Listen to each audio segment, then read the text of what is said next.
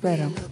Είμαι η Ντέμι Κάια και εσείς συμμετέχετε στο My Porno Project κάθε Τρίτη, 10 με 11, στο Beton 7 Art Radio, το ραδιόφωνο που μιλάει τέχνη. Στη μουσική επιμέλεια είναι ο Λάμπρος Μπασαράς, έγινε το πόδι του και είναι πάλι μαζί μας.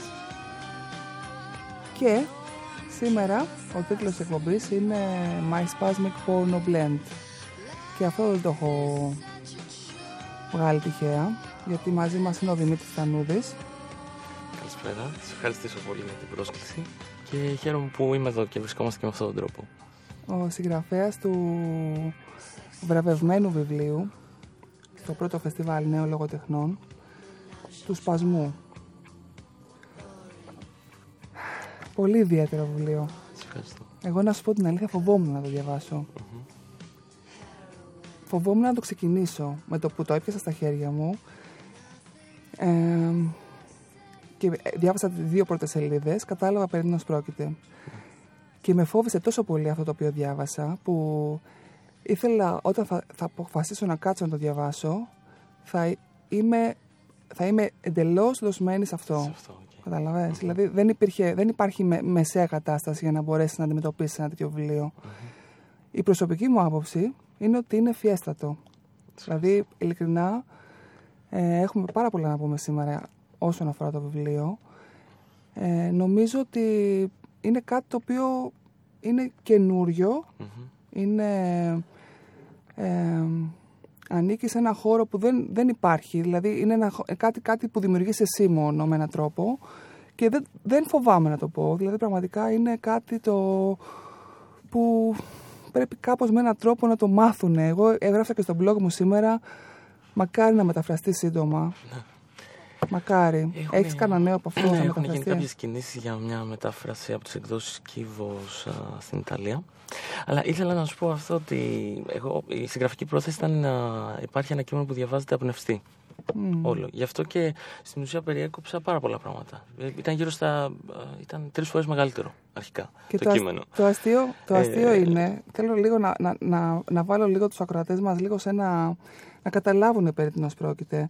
Γιατί η- θα αντιγράψω βέβαια, δεν θα πω τώρα, δεν θα το διαβάσω, δεν θα το πω από το μυαλό μου, θα το διαβάσω. Είναι, το αφήγημα λέει αφορά ένα προβληματισμό πάνω στο τέλος του ανθρώπινου γένους.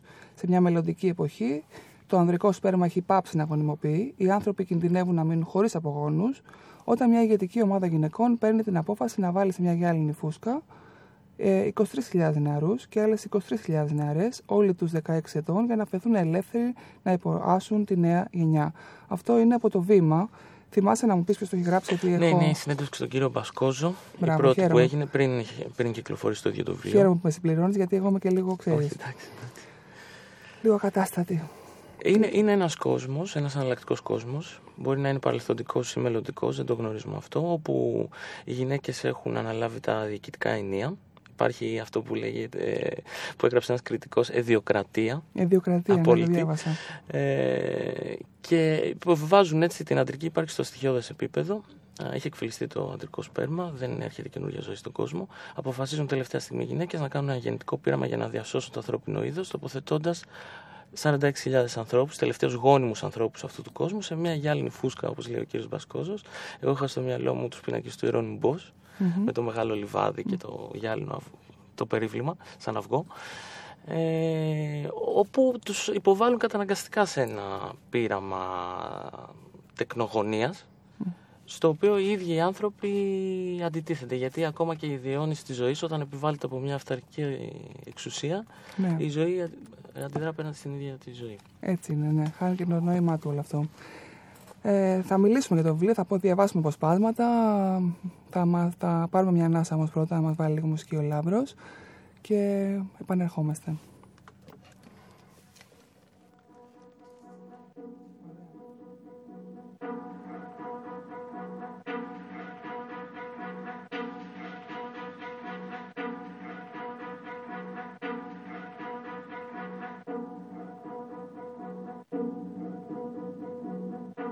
تعال نجد المنى والغرام كفنا البعد وأيام. تعال قبل انقضاء الشباب وموت الحب وانقطاع الرذاب. أنت الهوى أنت ملء الأماني. حياتي أنت فداك أنت. دنيا الغدا الأحلام الغدا والقبل وكل الأمل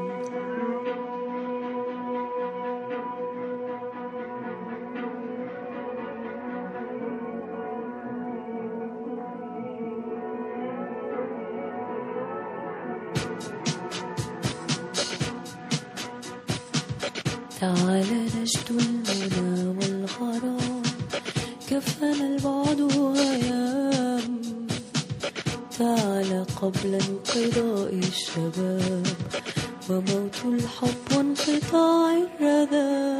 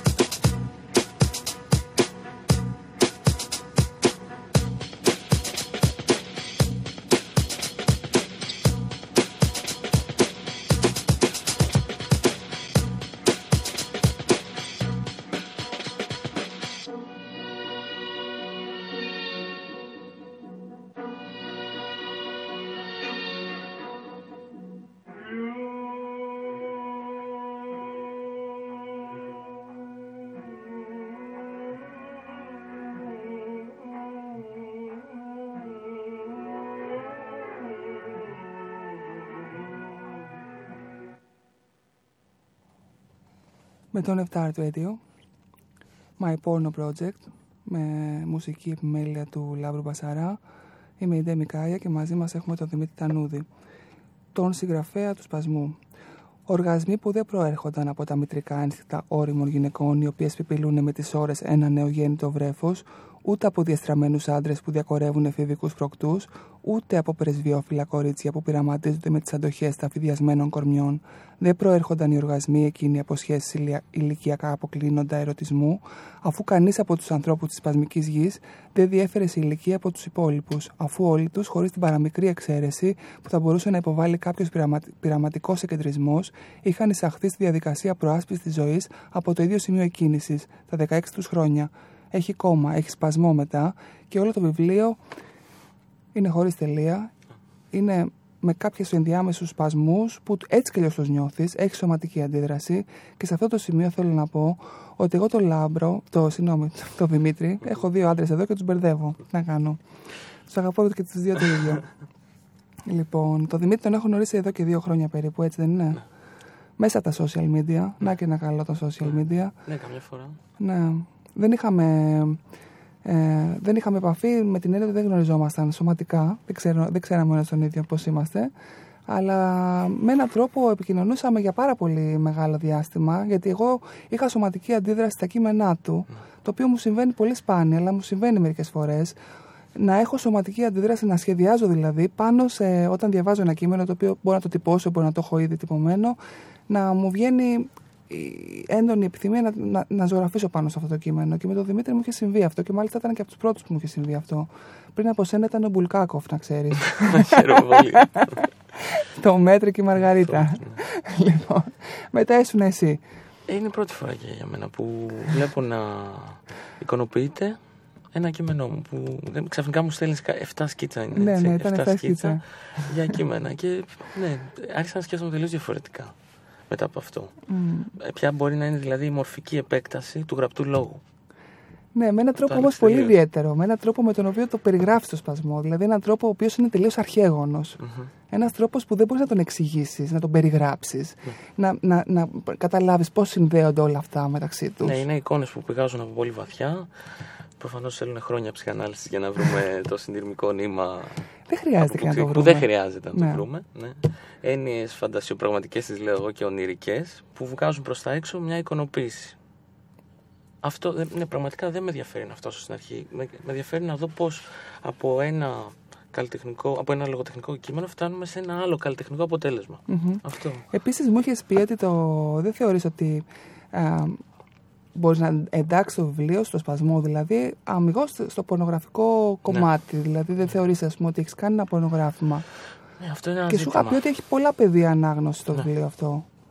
Σκέφτομαι ότι πορνογραφικό μπορεί να θεωρηθεί ένα κείμενο όταν ο αποκλειστικός του σκοπός και η συνειδητή πρόθεση του συγγραφέα είναι να ερεθίσει σεξουαλικά τον αναγνώστη. Έτσι. Πώς μετράς τη διατροφή ακριβώς, για να Ε, και- καταλάβω. Εσύ πώς τη μετράς. Εγώ δεν ξέρω, τη μετράω με δικό μου. Με... θα πω κάτι τώρα. Χάρακα. Θα, το- θα το πω, δεν αντέχω άλλο. Είχα κάποια στιγμή μια συνεργασία με ένα περιοδικό, δεν, θα- δεν γίνεται να το αναφέρω, έχει κλείσει άλλωστε. Το οποίο ήταν ε, καθαρά πορνογραφικού περιεχομένου. Είναι από αυτά που τα βλέπουμε σε μανταλάκια, να κρέμονται στα περίπτωτα της ομόνοια. Αλήθεια, λες Ναι, τώρα. έγραφα με ψευδόνυμο πορνοϊστορίες, ερωτικές Οπότε το βρίσκω- ιστορίες. Και δεν μου έφερες σήμερα μία. Θα σου φέρω. δεν μου έφερες. Ε, ο σκοπός μου Τις ήταν. θυμάσαι απ' έξω; Αποκλειστικά. Θυμάμαι κάποιες ιστορίες. Ναι. Πρωταγωνιστικά θυμάσαι; κάποια babysitter κατά καιρούς.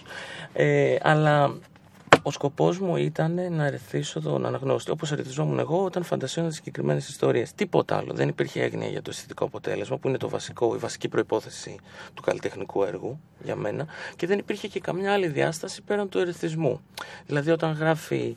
Όταν περιγράφει διαστροφές ο Ντεσάντ ή ο Μπατάι ή ο Εμπειρίκος ε, εντάσσονται σε ένα πλαίσιο μιας υπαρξιακής διερεύνησης. Δεν είναι μόνο ο ερωτισμός για τον ερωτισμό. Ο ερωτισμός είναι μόνο ένα μέσο για να φτάσει να διερευνήσει ένα υπαρξιακό ζήτημα. Ε, για μένα κάπως όλα αυτά είναι αλληλένδετα, Δημήτρη. Το ξέρω, αλλά όταν ας πούμε έχεις ένα κείμενο που έχει γραφτεί Και σε μένα το αγαπημένο μου βιβλίο είναι του Πατάκη το, σε μετάφραση του Δημητριάδη. η ιστορία του, Η ιστορία του Ματιού. Εκπληκτική μετάφραση και, το, και ο είναι πρόλογος. συγκλονιστικό για μένα αυτό όλο το, το κείμενο. Το ξέρω, αλλά όταν ο μοναδικός σκοπός είναι να ερεθίσεις και να μην πας στη σκέψη του αναγνώστη, να την προβληματίσεις, να την πας κάπου παραπέρα, για μένα δεν έχεις λογοτεχνία, δεν έχεις τέχνη, έχεις καθαρή πορνογραφία, χωρίς αυτό να σημαίνει ότι την υποτιμώ καθόλου την πορνογραφία, την καθαρή. Όμως εγώ στο δικό σου το βιβλίο, στο σπασμό, ε, με έναν τρόπο, δεν ξέρω πώς να το πω, κομψά, εν πάση περιπτώσει, με ένα περίεργο διαστροφικό τρόπο, Το καταλαβαίνω. εγώ σε σε πάρα πολλά σημεία του βιβλίου ε, αισθάνθηκα να διαγείρομαι, όχι, όχι μόνο σωματικά, αλλά καταρχήν εγκεφαλικά και μετά σωματικά, γιατί έτσι κι αλλιώς αυτό το πράγμα είναι κάπως, α, διαδέχεται το ένα το άλλο. Με σπασμούς. Πιστεύω ότι αυτό χτυπάει λεπτεπίλεπτα αισθητήρια ερεθισμού. Δεν είναι δηλαδή ο ερεθισμός που προκαλείται από το προφανές. Για παράδειγμα, στον εμπειρίκο, στο Μεγάλο Ανατολικό, Ναι. για μένα το ερεθιστικό στοιχείο, καταλαβαίνω ότι όλο αυτό αφορά ένα υπαρξιακό διακύβευμα, όπου το σώμα τοποθετείται στο κέντρο της ανθρώπινης ύπαρξης και το, δίνεται το νόημα της ζωής μέσα από την απόλαυση, ε, τον ειδονισμό του ανθρώπου. Αλλά απ' την άλλη έχει κάποιες σκηνές, οι οποίες περιγράφουν διαστροφές και είναι γραμμένες με μια φοβερή καθαρεύουσα που έχει μέσα Ακριβώς. και λεξιπλασία δική του. Ακριβώς, ακριβώς. Και η αντίθεση αυτού που γίνεται, ένας άντρας αυνανίζεται μπροστά σε ένα μικρό κοριτσάκι, για παράδειγμα, η πρώτη σκηνή του Ακριβώς, βιβλίου. ακριβώς. σε αντίθεση με τη γλώσσα, τη λόγια που έχει γραφτεί, ε, είναι φυσικό να χτυπήσει μια λεπτεπίλεπτη χορδή μέσα σου και να προκαλέσει και αυτό ερεθισμό. Αλλά το συνολικό αποτέλεσμα του Μεγάλου Ανατολικού δεν είναι να ερεθίσει. Αποκλειστικά, κατά τη γνώμη μου. Αν και συμφωνώ με σένα ότι το περιέχει αυτό. Εδώ είμαστε. Αντέχετε; Μπορείτε να έχετε σπασμούς. Εμείς θέλουμε. Και εμείς έχουμε σιγά σιγά.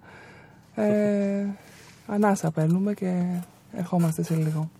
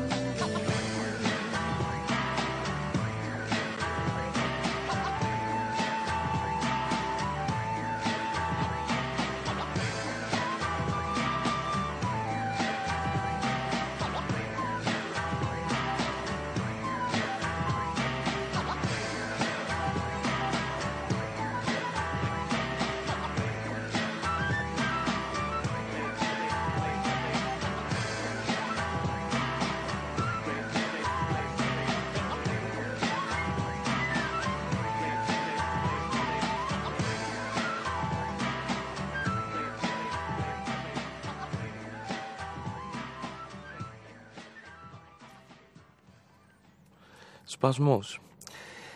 Οι άνθρωποι έδειξαν πια να ξεπερνούν την πρώτη αμηχανία, αυτό το ευνίδιο μούδιασμα που είχε προκαλέσει η συνειδητοποίηση μιας εντελώς νέας προοπτικής στη διαχείριση της ζωής τους και ξεκίνησαν να κινούνται σε άτακτες πομπές, βάζοντας μπρος μια ταυτόχρονη διαδικασία ομαδικής συγκέντρωσης. Μια δημεγερτική πορεία που έτεινε ασυναίσθητα προς το κέντρο της γης, σαν κάποιο ενστικτόδες μάζωμα πουλιών που ετοιμάζονται για μετανάστευση σε μια ξένη χώρα.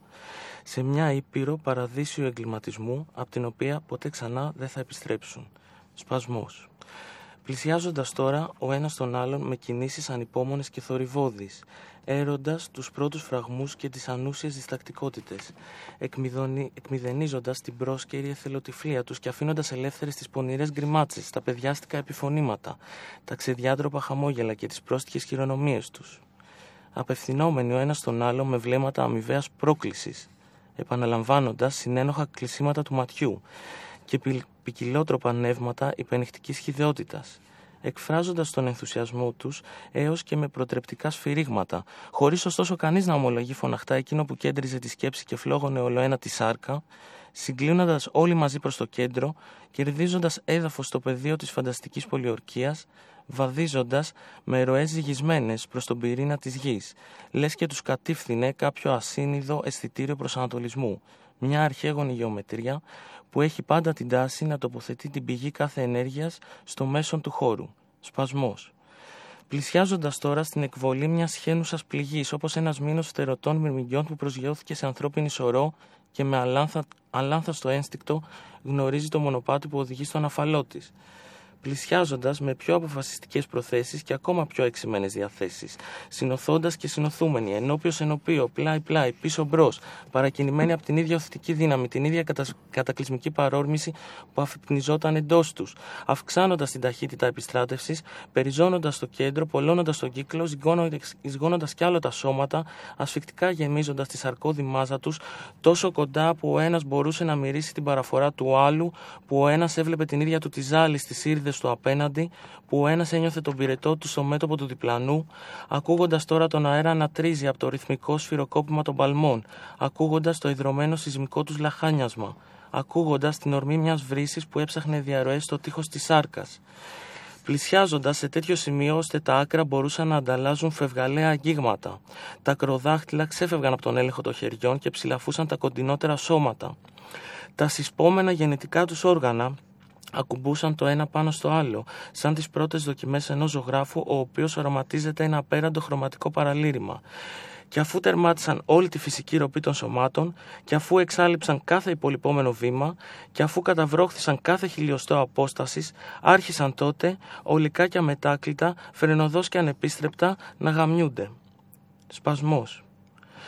Σαν περιστρεφόμενοι κόκκι στο θυελώδες πεδομάζωμα του σπασμού, άνθρωποι ζαλισμένοι από την αποθυμιά μπλέκονταν σαν ξεδιάλυτες μάζες και άμορφα συμπλέγματα, γλώσσες χωμένες σε τρύπες, τρύπες χωμένες σε κλονάρια, δάχτυλα που σφίγγαν το δέρμα με την κουλουριασμένη ασφυξία των φιδιών, νύχια καρφωμένα όπως τα σκυλόδοντα στα πρόσωπα, χείλη αιμόφυρτα από τις πρώτες εκδορές, λες και είχαν μασίσει αγκαθερά κοτσάνια τριαντάφυλλου, χείλη που ρουφούσαν άλλα χείλη σαν δυο βδέλες κολλημένες στο στόμα, και έβλεπε τι μυϊκές εισπάσεις να φουσκώνουν στα σφιγμένα άκρα, τους τένοντες να προεξέχουν σαν κομμένα σύρματα, τις φλέβες πρισμένες από εσωτερικά περιδέρεα, τα βλέμματα των ανθρώπων τυφλωμένα από τον υδρότα της λαγνίας, τα βλέμματα των ανθρώπων που έχιναν, τις απαρχές των δακρυσμένων οργασμών τους.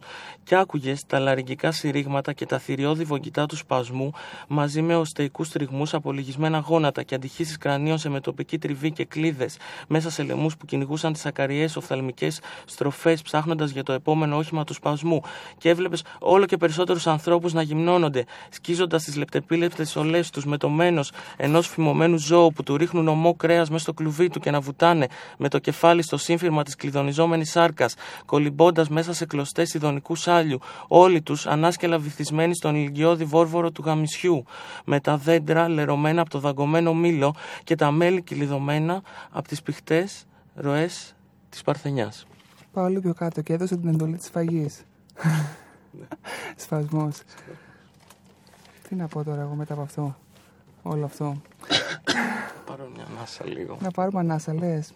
Θέλω να πω λίγο αυτό. Ότι στις οριακές καταστάσεις, μας λέει ο Δημήτρης Τανούδης, σκέφτεσαι πιο απλά και συνειδητοποιείς τα προφανή. Η γέννησή μας ξεκινά από ένα σπασμό, φεύγουμε από τον κόσμο με ένα σπασμό, διερχόμαστε τον εν ζωή θάνατο του οργασμού με ένα σπασμό. Τα πάντα απορρέουν και κατατείνουν από και κατατείνουν προς αυτή την πρωτογενή δύναμη που ενυπάρχει στο ανθρώπινο σώμα. Σκεφτείτε το λίγο αυτό και ερχόμαστε πάλι. Μπετόν 7 Radio, το ραδιόφωνο που μιλάει τέχνη.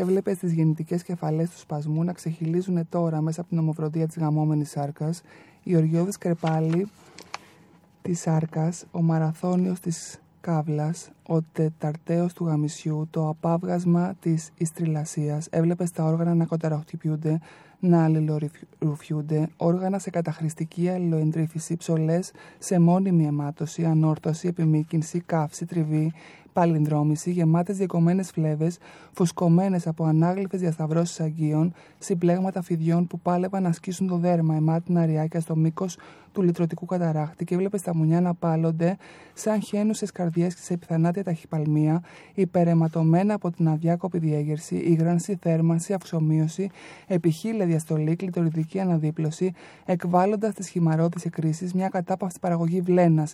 Βλένα, βλένα, παντού βλένα, μουνιά πυγμένα στη βλένα και έβλεπες μέσα στη συνουσιακή εκείνη φρενίτιδα, μέσα στον αδιάλειτο σεληνιασμό, στη, βο- στο βορβορόδι, στη βορβορόδι λαγνου. Δεν μπορώ άλλο. Λαγνουρχία. Δεν, μπο, δεν, Χριστί, δεν μπορώ άλλο. Με έχει πιάσει σπασμό σε μένα την ίδια.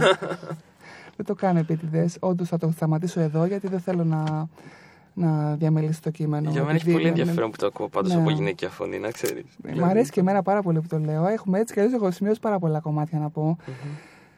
Ε, ξέρεις, είναι, είναι, μου, μου είναι πολύ περίεργο το συνέστημα αυτό, το, ένα πρωτόγνωρο συνέστημα, το να σε έχω εδώ πέρα και να συζητάμε και να είναι σαν να γνωριζόμαστε χρόνια.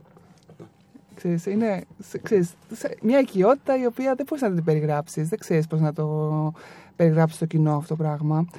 Ε, αυτό το οποίο μου έκανε εντύπωση και θέλω να το πω είναι ότι εσύ είχες επηρεαστεί πάρα πάρα πολύ και σε είχαν ερωτήσει σε μια συνέντευξη που είχες δώσει από το, το συμβάν εκείνο του θανάτου του, του, του Γρηγορόπουλου. Ναι, ναι.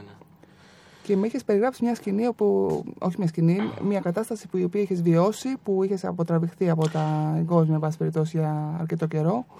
Είχα στην ουσία είχα ξεκινήσει να το γράφω το βιβλίο. Αυτό αλλά- θέλω να μου πεις. Αν είχες ξεκινήσει να το γράφεις το βιβλίο και πόσο συνετέλεσε όλη αυτή η, η κατάσταση πολιτικοκοινωνική που, ε, που δημιουργήθηκε εκείνη την Το, εποχή; το βιβλίο ήταν στην αρχή ακόμα. Και δεν ξέρω ένα πράγμα που έπαθα τότε. Το ίδιο το βιβλίο, καθώς το έγραφα, με οδηγούσε στην απελπισία του να το γράψω. Σαν να μου έλεγε: Μην με γράφεις. Τι θες να κάνεις με αυτό το κείμενο, σε ποιους απευθύνεσαι, τι θες να πεις. Αν απελπίστηκα ο ίδιος καθώς το έγραφα και το παράτησα. Και ήμουνα σε ένα πρόγραμμα σε διαπολισμικής ανταλλαγής, ήμασταν στην Τουρκία και είδαμε στο Euronews τη δολοφονία, την εψυχρό δολοφονία του παιδιού και αποφασίσαμε να έρθουμε το ελληνικό γκρουπ στην Ελλάδα. Συμμετείχαμε στις διαδηλώσεις, στα επεισόδια, ήμασταν στα νεκροταφεία, ήμασταν α, στο σημείο που. Έχεις δράσει στο δρόμο δηλαδή; Ναι, αλλά εντελώς ανεξάρτητος από πολιτικές παρατάξεις, ιδεολογικά σχήματα. Αν ανήκω κάπου, αλλά πολύ αμυδρά, δεν μπορεί παρά να είναι ο χώρος της αναρχίας, γιατί η ίδια η λογοτεχνία είναι αναρχία για μένα, αλλά όχι. Εγώ εκείνη τη στιγμή αντέδρασα μέσω της τέχνης. Είχα πάρει ένα απόσπασμα του Πεθαίνω σαν χώρα, του Δημήτρη Μμμ. Δημητριάδη, που θεωρούσα ότι μιλάει ακριβώς για αυτό που έγινε εκείνο το βράδυ και το μοίραζα στον κόσμο, Πολύ το κολούσα επίκαιρο. στους τοίχους.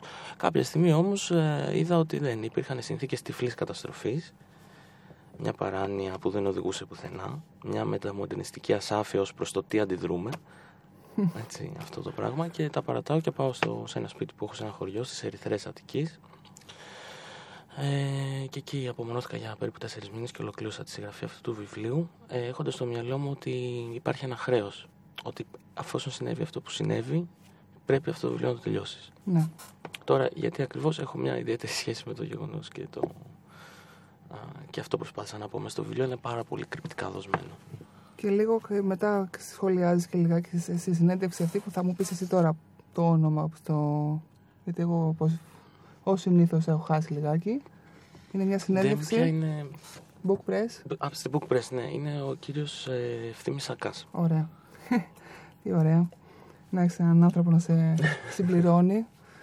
Λοιπόν, και μετά περιγράφεις και τους αγανακτισμένους στο κίνημα όλο αυτό, που κάπως λέει απα- απέμεινε λήψη ημιτελής, αφού πεις ότι δεν υπήρχε ισχυρός λόγος, ο οποίος θα στήριζε και θα ενέπνε τη μέχρι εσχάτων ανάπτυξή της.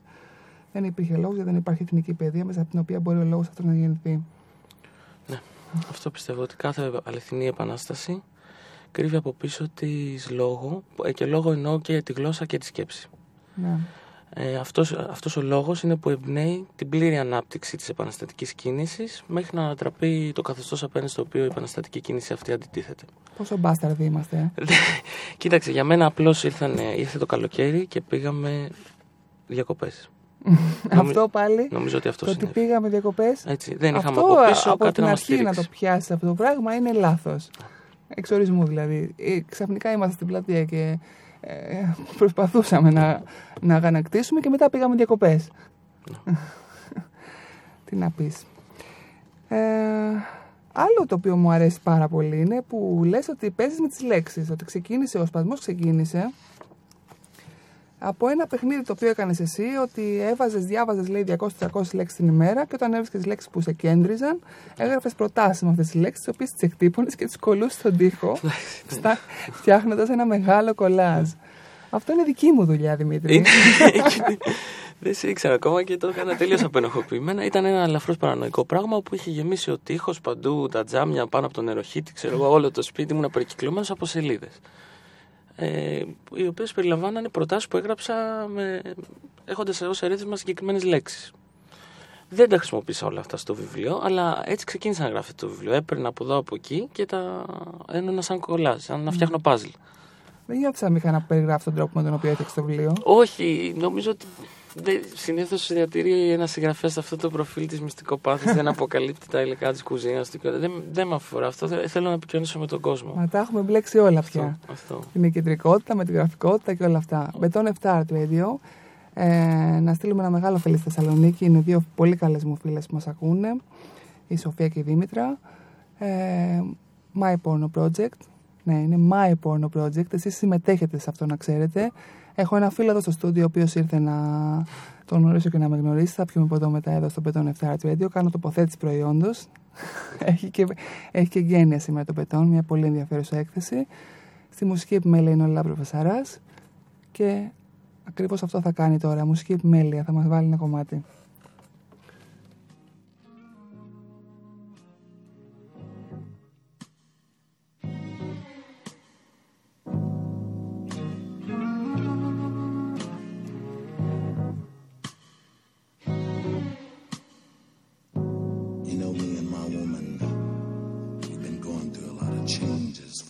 six months or so, it's been real hard to talk to one another.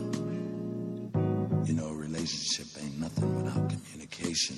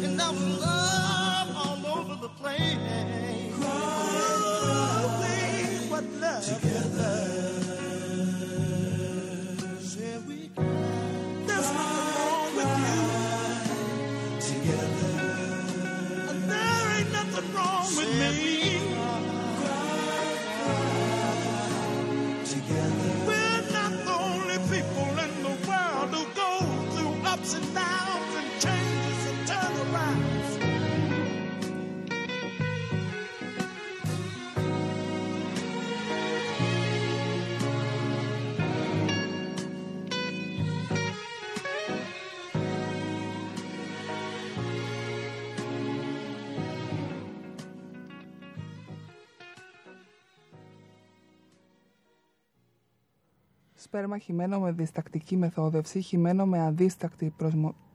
προσμονή, χυμένο εκ προθέσεως, χυμένο εξ αμελίας, με τρυφερότητα, με ειδονική κακία, στα μάγουλα, στα ρουθούνια, στις κοιλιές, στους αφαλούς, στους ισοφάγους και στις αχόρταγες, μαύρες τρύπες και στις φλέβες του κουτεπιέ και στον άκμονα του αυτιού και στη φλογοκόκκινη άλο της ρόγας και στο απαλό χαλάζιο του βλεφάρου, σπέρμα χυμένο εξ αποστάσεως, χυμένο εκ του συστάδιν, σαν από κυπουρικό ρατιστήρι, σαν από τρυπημένη καρύδα, σαν από γαλακτοφόρο αδένα, χιονάτο, υποκίτρινο. Δεν διαβάζω άλλο. Να κάνουμε μια εισήγηση να μας αλλάξουν τις χαρέκλες, γιατί ακούγεται το τρίξιμο, έτσι. και όλο αυτό το πράγμα χαλάει όλη τη διάθεση, δηλαδή λες όλο αυτό το πράγμα, διαβάζεις και μπαίνεις σε μια πορνογραφική κατάσταση, διάθεση, επιθυμία, διέγερση, όπως και να το πεις και μετά ακούγεται το squeak της καρέκλας και επανέρχεσαι στην πραγματικότητα. Εντάξει, Το αν πονορά- υπάρχει τρίξιμο, υπάρχει τριβή. Δεν είναι κακό. Λες, ε. Οι ήχοι δηλαδή δεν σε ενοχλούν εσένα. Καθόλου. Δηλαδή εκείνη τη στιγμή που είσαι ε, μέσα στο, στον άλλον άνθρωπο Μπαι- Μπαίνω σε αυτό. Δεν. Μπορεί να κοιτάξω και το μπορεί να ρολόι και ακουστεί να έχουν ένας, περάσει ένας ώρες. ήχος ο οποίος στερεοτυπικά είναι λίγο ιδιαίτερος Ναι, ναι. που μπορεί να προέλθει είτε από, τα, από το μπροκτό είτε από τον κόλπο Ναι. δεν σε ενοχλεί. Είμαι καταρχήν είμαι άντρας, δεν μπορώ να κάνω πολλά πράγματα ταυτόχρονα. Εντάξει. Ε, ε, όταν συγκεντρώνομαι σε κάτι είμαι σε αυτό. Οποιοδήποτε ε, ήχο. Ξέρεις τι γίνεται, μας έχουν δηλητηριάσει τόσο πολύ με αυτό το Hollywood, το ρημάδι, το οποίο δεν θα το πολεμώσω, ζω και αναπνέω. Που ξαφνικά βλέπεις μια ταινία και είναι όλα τόσο αγγελικά πλασμένα Ναι. και ακόμα και στην, ε, στην πράξη, στην γενετήσια πράξη που είναι, σ- ε, πουφ, ε, γίνεται ας πούμε με ένα πέπλο και με ένα... Εξειδανικευμένα. Ναι, εξειδανικευμένα και δεν ακούγεται τίποτα και πας εσύ να ζήσεις το ίδιο ας πούμε, στην πραγματικότητα και βλέπεις ότι άνθρωποι είμαστε, Ναι. υπάρχουν ε, ε, ήχοι περίεργοι, υπάρχουν ε, καταστάσεις που μπορούν να σου συμβούν πάνω σε όλο αυτό. Δεν είναι τίποτα, απλά έχουμε δηλητηριαστεί από το Hollywood. Κατάλαβες. Είναι μια φοβερή σκηνή που περιγράφει στο έρωτα στα χρόνια της χολέρας, ο Μάρκες. Για πες μου. Ο Φλωρεντίνο Αρίσα περιμένει γύρω στα 60 χρόνια για να συναντήσει τη Φερμίνα Δάσα αφού έχει πεθάνει ο άντρας της. Ντύνεται, έχει φτάσει 80 χρονών πλέον. Ντύνεται, είναι έτσι φροντισμένος, καλωτημένο. Φτάνει στο σπίτι της, στη... αναγγέλει η πυρέτρια και την περιμένει να κατέβει από τα σκαλιά. Είναι η πιο σημαντική στιγμή της ζωής του. Την περίμενε χρόνια, θέλει να την παντρευτεί, θέλει να τη φιλήσει. Και εκείνη τη στιγμή τον πιάνει να πάει στην τουαλέτα. Ναι, είναι πολύ ακριβώς σημαντικό αυτό που μας λέει ο Μάρκε. Ακριβώς, ακριβώς. Ναι, το θέμα είναι να το αντιλαμβανόμαστε κιόλας. Είμαστε στο Beton 7 Art Radio, είναι το My Porno Project. Έχουμε καλεσμένο το βραβευμένο συγγραφέα πρώτο εμφανιζόμενο Δημήτρη Τανούδη.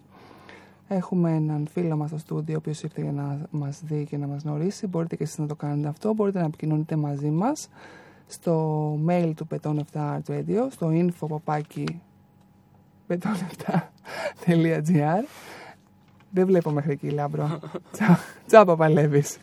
λοιπόν, μπορείτε να μας ακούτε μέσα από την ιστοσελίδα μας, λέει www.beton7radio.gr μέσα από το Live 24, κάνοντας κλικ στα web radios και μέσα από τη σελίδα μας στο Facebook, κάνοντας κλικ στο welcome. Πρέπει να τα πω όλα αυτά.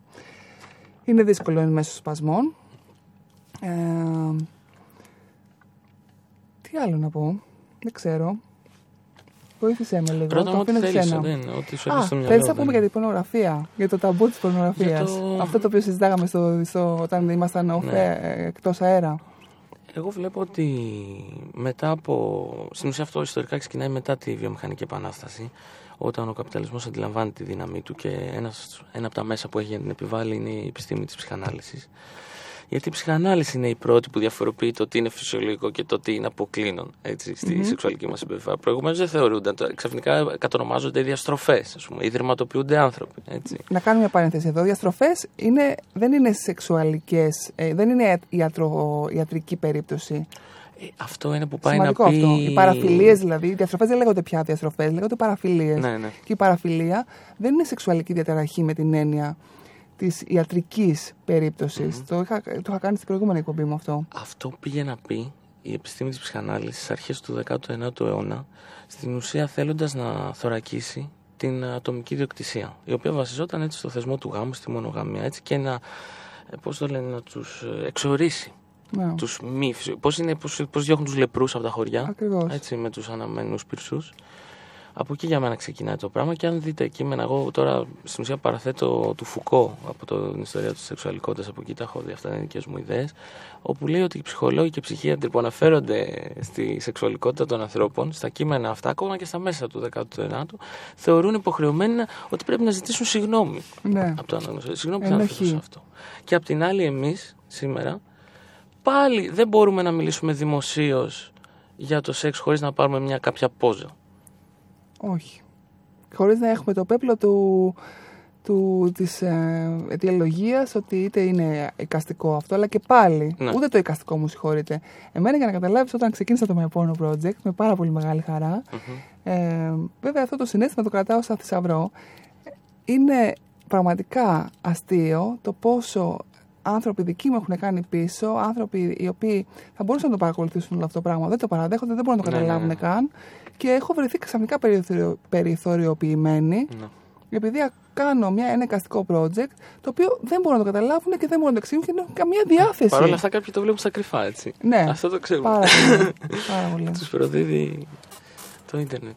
Αλλά εγώ πιστεύω ότι όντως διερχόμαστε κάτι που θα το έλεγα αν ήταν ένα ε, zeitgeist, ένα διευρυμένο εποχιακό- εποχικό πνεύμα. Ε, θα το ονόμαζα νεοπουριτανισμό. Ναι. Ε, το οποίο το συνδέω πάρα πολύ με αυτό που λέγεται τρομουλαγνία. Α, γιατί μέσω του σεξ μπορεί να διαδίδονται μολυσματικές ή ακόμα και θανατηφόρες ασθένειες. Ε, επίσης υπάρχει ακόμα μεγαλύτερη θωράκιση του καπιταλιστικού συστήματος ε, όπου το σεξ μπαίνει σε δεύτερη, δεκατηπέμπτη μοίρα διότι δεν είναι παραγωγικό. Ο συντηρητισμός. Ε, μα δεν, όχι, σκέψτε, είναι πολύ απλή σκέψη. Είναι αυτό που μου λέει η μάνα μου. Άμα γράφεις βιβλία, δεν παίρνεις ένσημα. ε, άμα άμα κάνεις σεξ, δεν σου δίνει κανένας ένσημα γι' αυτό. Μη παραγωγικό. Και τρίτος λόγος που έτσι κάποιες σκέψεις που έχω κάνει για μένα είναι η τάση προς ομοιομορφία. Δηλαδή, το- κάνοντας σεξ, στην ουσία διεκδικείς την ιδιοπροσωπία σου. Ο οργασμός σου είναι η κραυγή του εγώ στον κόσμο. Οι εξουσιαστικές δομές όμως θέλουν να οδηγήσουν τον κόσμο σε μια ομοιομορφία. Άντρες να προσωμιάζουν με τις γυναίκες, οι γυναίκες με τους άντρες και όλοι οι άνθρωποι μεταξύ τους. Και δεν μιλάω πλέον για ψυχανάλυση. Μιλάω για παγκοσμιοποίηση. Καταλαβαίνω τι λες.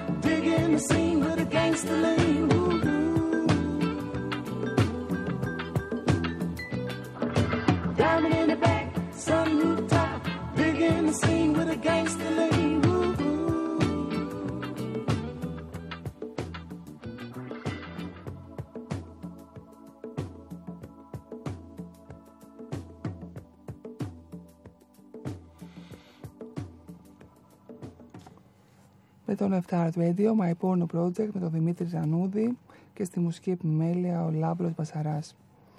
Η επανάσταση του ανθρώπου απέναντι στη μοίρα του να είσαι άνθρωπος.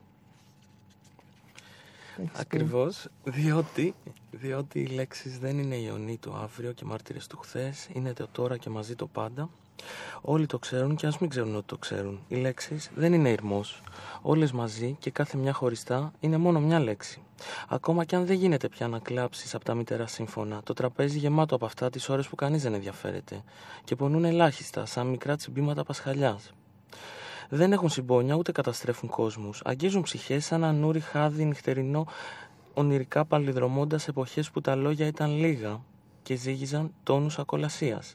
Και αυτό είναι που τα κρατάει στη ζωή. Και αυτό όμως τα αφήνει στην αχρηστία της τυφλωμένης άγνοιας μιας φρουραρχίας από υπο... υποκριτικές πολεμίστρες που κυρτώνουν στην άγκυρα της φαρμακομένης ψυχής, αρνούμενοι με πείσμα ακατανόητα παράφορο, την αγιάτρευτη, συνεχώς ανανεούμενη, ενώ κανείς δεν περιμένει, προϋπάρχουσα, ενώ κανείς δεν της πρέπει, προπορευόμενη, ενώ κανείς δεν αποζητά, ονειρική μήτρα του πραγματικού.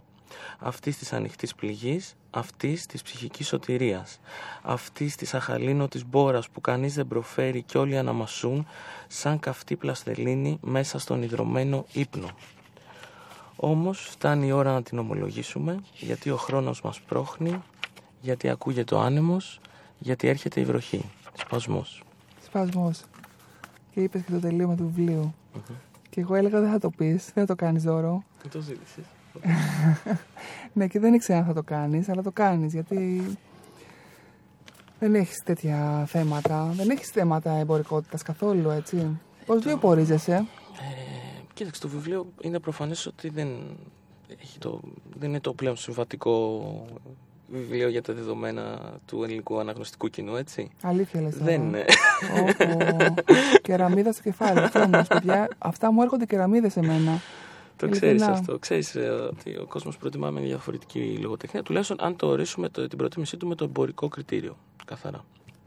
Με όρους πωλήσεων. Να πούμε λιγάκι γιατί δεν το έχουμε πει καθόλου και είναι η παράληψη και των δυο μας. Ότι είναι εκδόσει στην Εφέλη. Το ναι, έχουμε από τι πει. εκδόσει στην Εφέλη, ναι. Εκδόσεις στην Εφέλη. Κυκλοφόρησε στις αρχές του Νοεμβρίου του 2011. Ναι. Ε, τώρα από εκεί και πέρα μας μας έχει εκπλήξει η ανταπόκριση. Αλήθεια. και μόνο το ότι δόθηκε ένα βραβείο σε αυτό το είδος το βιβλίο και ότι μπορεί να συμμετέχει ακόμα και σε άλλα διαγωνιστικά τμήματα ε, και ότι το έχουν προβάλει άνθρωποι που δεν περίμενες ποτέ να μιλήσουν γι' αυτό. ε, εγώ θεωρώ ότι είναι μια μεγάλη επιτυχία. Εμείς παίζουμε, οι άνθρωποι που γράφουμε αυτού του είδους την ε, πιο εναλλακτικά διακείμενη λογοτεχνία, ας το πούμε, παίζουμε με νούμερα, ξέρεις, 100-200 άτομα. Για μας θα είναι τεράστιο κέρδος. Αλήθεια λες Αυτό, τώρα. ναι, Για τόσο φυσικά. μικρά νούμερα μιλάμε. Φυσικά. Μιλούσα, ας πούμε, με τον Γιώργο τον Αλισάνογλου που έχει τις εκδόσεις εξπυρικών και είναι τρομερά μεγάλο κέρδος ότι η εκπνοή του Δημήτρη Δημητριάδη έκανε δεύτερη έκδοση. Τι λες τώρα; Μιλάμε ότι παίζεις με ο- Θα σκάσω. 500 ανθρώπους παραπάνω. Για μας είναι πάρα πολύ Δεν σημαντικό τα αυτό. ξέρω εγώ αυτά να ξέρεις. Ναι, δηλαδή, βέβαια. πραγματικά ζω σε ένα κόσμο και εγώ τελείως δικό μου. Στο αυγό που έχεις πλάσει στο, στο σπασμό μέσα. Εκεί είμαι και εγώ, στο αυγό μέσα. Και εκεί θέλω να μείνω, να σου πω την αλήθεια. Δεν θέλω να βγω από το αυγό. Καθόλου όμως. Εγώ, τα, εγώ, Στεναχωριέμαι. όχι, εγώ πιστεύω αρκετά ότι βρισκόμαστε σε μεταβατική περίοδο. Ότι μπορεί να οδηγηθούμε σε μια διαφορετικού είδους προτίμηση λογοτεχνική από το κοινό. Όλες αυτές είναι μικρές συμβολικές νίκες που σιγά σιγά θα αρχίσουν να πληθαίνουν. Το πιστεύω, είμαι αισιόδοξος. Το κρατάω αυτό, γιατί πρέπει και να κλείσουμε. Έχουμε φτάσει στο τέλος. Ναι, το ξέρω. Εμείς θα πάμε τώρα κάτω να πιούμε ποτό. Πολλά Εγώ, ποτά. ο Αλέξης και ο Δημήτρης και ο Λάμπρος. Ναι, μπορείτε να ζηλεύετε ελεύθερα. Είμαστε στο Beton 7 Radio που έχει και μπαρ κάτω και είναι και πάρα πολύ ωραίο το μπαρ. Και κάνω τοποθέτηση προϊόντος, αλλά είναι ειλικρινής τοποθέτηση προϊόντος, γιατί δεν έχω κάτι να κερδίσω από αυτό. λοιπόν, ήταν το My Porno Project. Είμαι η Ντέμι Κάια. Κάθε Τρίτη μαζί σας. Εσείς συμμετέχετε στο My Porno Project, είτε θέλετε είτε δεν θέλετε. Με το που βάζετε κλικ να ακούσετε το My Porno Project, συμμετέχετε. Οπότε, Καλό βράδυ στους ακροατέ. Ναι. Σας ευχαριστώ πολύ. Συνέχισε αυτό που κάνεις. θα προσπαθήσω. Είναι δύσκολο, αλλά θα προσπαθήσω. Σας φιλώ πολύ παντού. Την άλλη Τρίτη μαζί.